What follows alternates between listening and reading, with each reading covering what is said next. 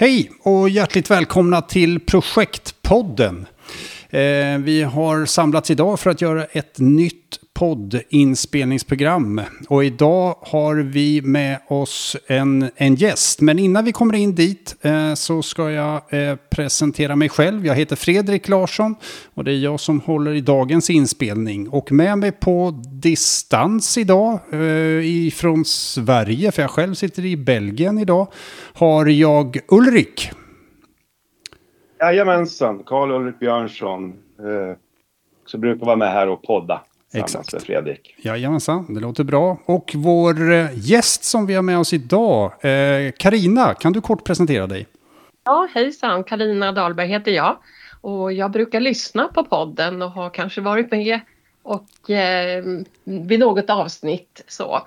Eh, vi jobbar idag som projektledare ungefär på halvtid och när jag inte gör det då undervisar jag i projektmetodik och projektledning på Högskolan i Gävle. Vad skönt, då kommer vi få det akademiska perspektivet på saker och ting här nu då. Med 47 Absolut. källhänvisningar och liknande sånt där. Nej, skämt åsido. Roligt.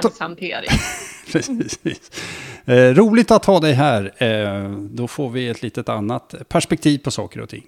Hörrni, ni, eh, vi hade enats om en, eh, inte en problematik eller en frågeställning som vi brukar göra, som vi själva har upplevt, utan det är ofta så som vi hittar de här olika temana eller diskussionsämnena. Utan den här gången så hade vi kommit över en artikel. Eh, vi hittade den på eh, Projektforums utskick. En Petra Kuipers Kuipers? Kanske lite holländska, vem vet?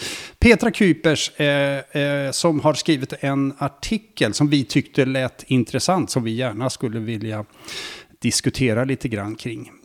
Eh, artikeln eh, beskrev det som så att det finns, eh, Petra hävdar då i sin artikel att det finns en stor och envis missuppfattning eh, och, kring problemägare och problemlösare. Eh, där då projektledaren ofta blir eh, självpåtaget eller inte eh, eh, påtagen den rollen att man löser problem. Eh, hon skriver också att eh, faktum är att det kan vara, eh, samtidigt som det främsta stressfaktorn för många projektledare, det ligger en misstolkning i att tänka att termen projektledare är synonymt med mm, problemägare. Som om en projektledare är ensam ansvarig för resultatet och som om huvuduppgiften är att avlasta hela följet. Därför kommer här tre skäl till varför, enligt min mening, alltså Petras mening, tanken att projektledare är synonymt med eh, problemägare är en missuppfattning. Och då har hon tagit fram tre stycken orsaker till det här som hon menar. Och det, den första där, eh, Ulrik, va, hur tolkar du den eh, lite kort? Ja, det här är ju någonting som jag själv har upplevt och säkert eh, alla vi tre här har upplevt då. Det är att man som projektledare försöker leda och driva projektet som en, ja, utifrån en projektplan och man ska följa vissa steg och så vidare. Eh, hon skriver där att eh, det, är, det är ingen legomodell som man sätter ihop bitar steg för steg eh, utan att, eh, jag tycker ett bra uttryck hon använder, att ett projekt är en kontaktsport. Mm.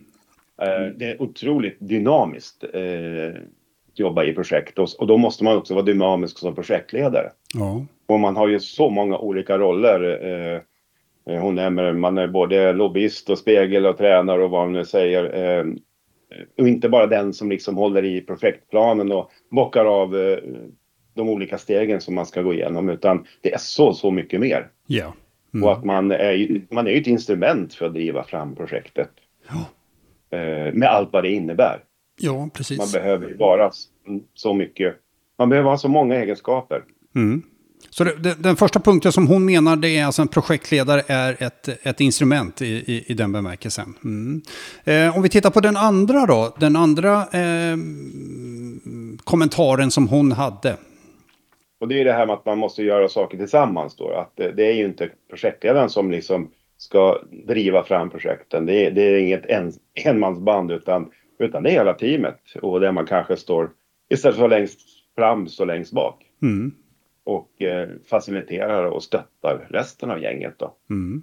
tes, eller vad, vad jag kunde i alla fall tolka. Ja, precis. Två ja, och den tredje och sista då som hon hade som en, en, hur ska jag säga, en orsak till varför det inte blir så bra lösningar ibland. Vad var det, eh, Ulrik, den tredje?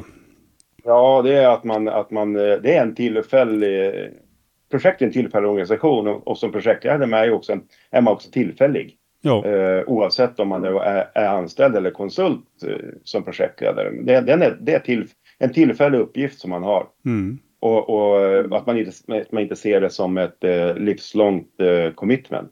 Nej. Utan, man, utan man måste förstå att det här tar slut också någon gång. Mm. Ja, precis. Ja. Och det handlar om engagemang bland annat som hon pratar om då. Ja.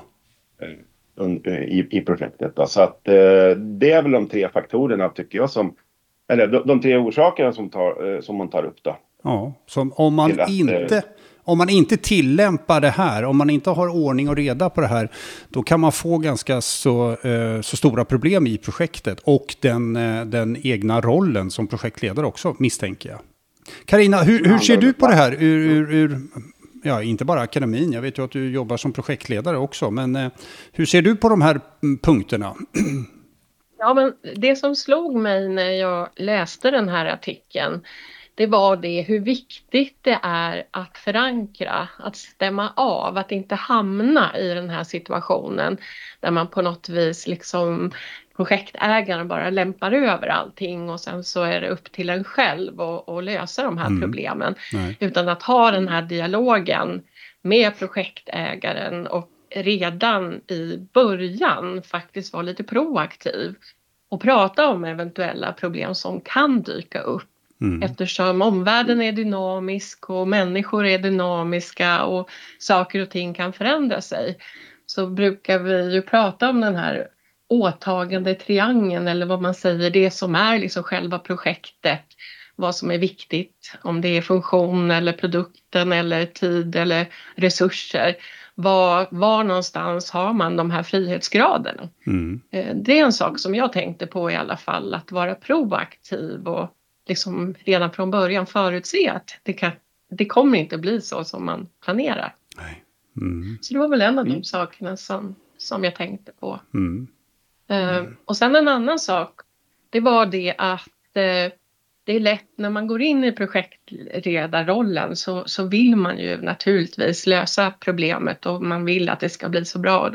Ibland kan man faktiskt glömma bort och jag tror att det är jätteviktigt att ta upp med sitt team också att du kan ju säga det att en projektledares viktigaste uppgift det är att ge förutsättningar för projektgruppen mm. att kunna lösa sitt arbete. Mm.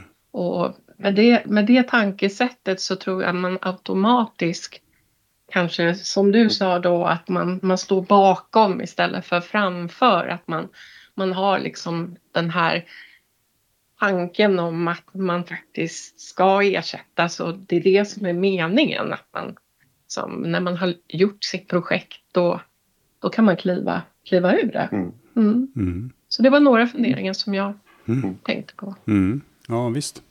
Ja, det är ju otroligt viktiga eh, eh, frågor det där. Det som jag tänkte på, det var den tredje biten där, att man, eh, eh att man som, som, du är inne på Karina, att man aktivt jobbar för att eh, redan innan eh, projektet eh, eh, påbörjas, att man, in, att man i sitt mindset säger att jag ska, jag ska inte vara kvar här för evigt, utan jag, ska, jag har ett upp, uppgift som jag ska genomföra och efter det så kan jag köra igång, ska jag lämna över det här till en en sorts or organisation. Det är ju otroligt viktigt, för det är ju ett, ett mindset som måste in ganska tidigt. För då är det ju som så att man redan då kan börja förbereda för det, eh, så att säga. Eh, ser ni något mer som är en viktig parameter för att ehm, inte falla i den här fällan att eh, Eh, en, eh, ska vi säga, en eh, projektägare har en utmaning eller ett problem. Och då så startar man ett projekt och sen så får projektet lösa sig ja, bäst de vill. Nu har ju fått resurser, pengar och allting, så vad är problemet? Lös problemet. Kom inte och tjata med mig med massor med andra utmaningar. Ser ni något mer? Ja, men det, det, handlar väl också om att, eh, just som sagt, att skjuta över ett problem och, och, be ett, eh, och tillsätta ett projekt eh, som ska lösa det problemet och, och, då, och då finns inte problemet. Utan det där får projektet och framförallt då projektledaren ta ansvar för. Låta sig influeras av det mer agila arbetssättet tilltalar ju mig då eftersom då, då, då har man ju inte en, en sån uttalad projektledare. Eh, vilket gör att teamet blir viktigare än projektledaren då. Ja, precis. Så, så, eh, så, så där, därför tror jag att eh, ett sätt för att liksom hantera de här sakerna det är ju kanske att titta mer, jobba lite mer hybridprojekt. Ja. Och det är det som vi försöker göra där, där jag befinner mig just nu då, i det uppdrag jag har nu. Eh, att, att liksom delaktighet från beställare, delaktighet från, från teamet och sen så är man bara facilitator som projektledare. Ja, precis. Mm. Och att man inser att ens eh, viktigaste roll är att leda gruppen. Eh, det är det som är ens, eh, ens huvuduppgift med till exempel. Vilka problem, eh, ponera nu att om det här inträffar, vad, vad, får man för problem med, med det här då? Att det är en eh, projektledare som eh, tar på sig rollen som eh, problemägare. Va, va, vad kan hända då, tror ni? Karina? Ja, alltså det kommer ju att, att bli helt klart problem och risken är ju att eh, det här projektet faktiskt inte kommer att bli speciellt lyckat. Um, det blir uh, stora svårigheter. Jag kan se grund till en hel del konflikter. Mm. Kanske både med projektägare, kanske i, i gruppen. Ja. Och där det kan vara svårt då att uh, lösa upp de här. Jag tänker också lite grann på att det är ju inte bara kanske projektägare utan man pratar ju ofta om att det är grupp, andra grupperingar, referensgrupper och styrgrupper och så. Mm. Uh, och uh, jag tror att det är viktigt som projektledare att uh, om det inte finns och man ser att här kommer det inte finnas förutsättningar så måste man ställa krav kanske på att det finns liksom en organisation runt projektet också som fungerar. Mm. för annars så tror jag att det blir jätte, jätte, jättetungt och eh, om man ska lösa ett projekt, man, man, har en viss funktion precis som du sa. Och ni har ju de här resurserna den här tiden. Mm. Det, enda, det enda vi vet det är att då har man verkligen satt sig i en jättesvår sits. Eh, mm. Det är i stort sett omöjligt att, att ha alla de här fasta parametrarna utan det måste finnas möjlighet till dynamik och rörlighet då. Mm. Och precis som du säger eh, Ulrik, mm. att eh, det här med lättrörligheten eller agilitet eller vad vi, vad vi nu kallar det för. Om vi jobbar med det även i traditionella delar men lyfter in kanske i, och göra det i mer hybridform. Så att det, det är nog inte bara liksom själva projektledaren utan också liksom projektmodellen eller på det sätt som man arbetar som eh, kommer att spela roll. Mm. Sen tror jag också att eh, en sak som kan påverka det här det är ju också projektmognaden i organisationen.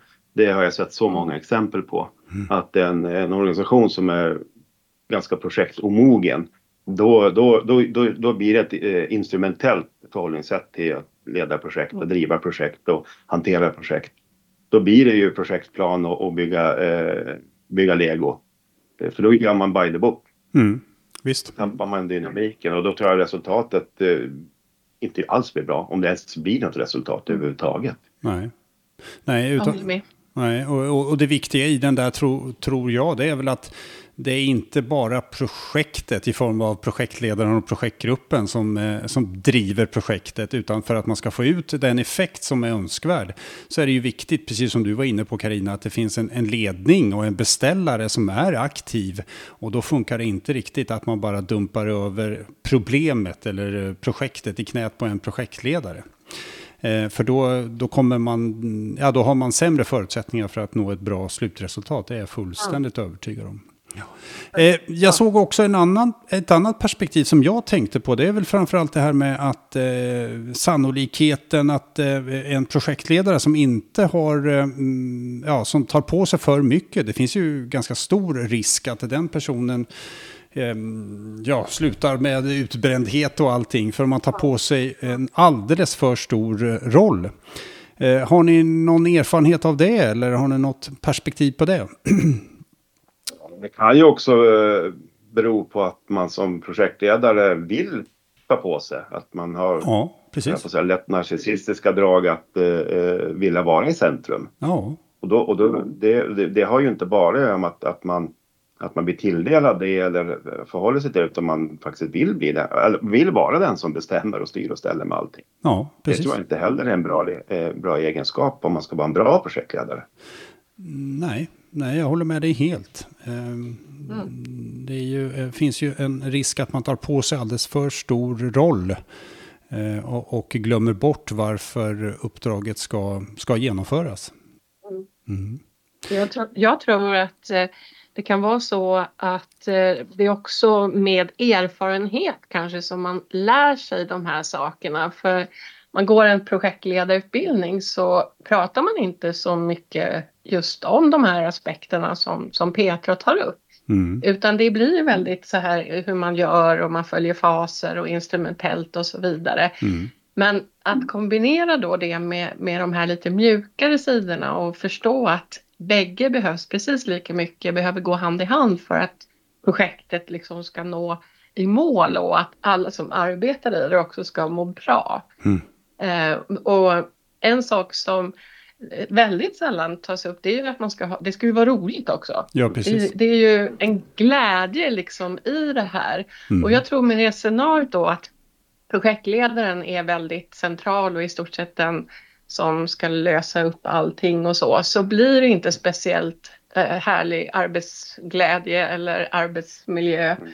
Och det är också liksom den erfarenheten som man behöver få.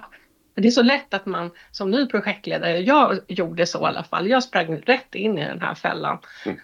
Mm. Och hade inte de här frihetsgraderna och insåg ju att eh, ja, till slut så det löste upp sig men det var en period som var väldigt, väldigt arbetsam och mm. där det krävdes insikter om det. Så därför tycker jag det är väldigt bra att vi pratar om de här sakerna i, idag mm. i, i eh, podden. Mm. mm. Ja, det är viktiga... Jag håller med dig. Håller med dig Carina att det, eh, det i, i början av min, även i min projektledarkarriär så gjorde jag också så. För det är det enklaste. Man har, man har ju projektplanen som en som ett handtag och styråra och man ska bocka av eh, checklistor och följa tidplaner och alltihop det där. Men, men eh, det är inte det som är det viktiga.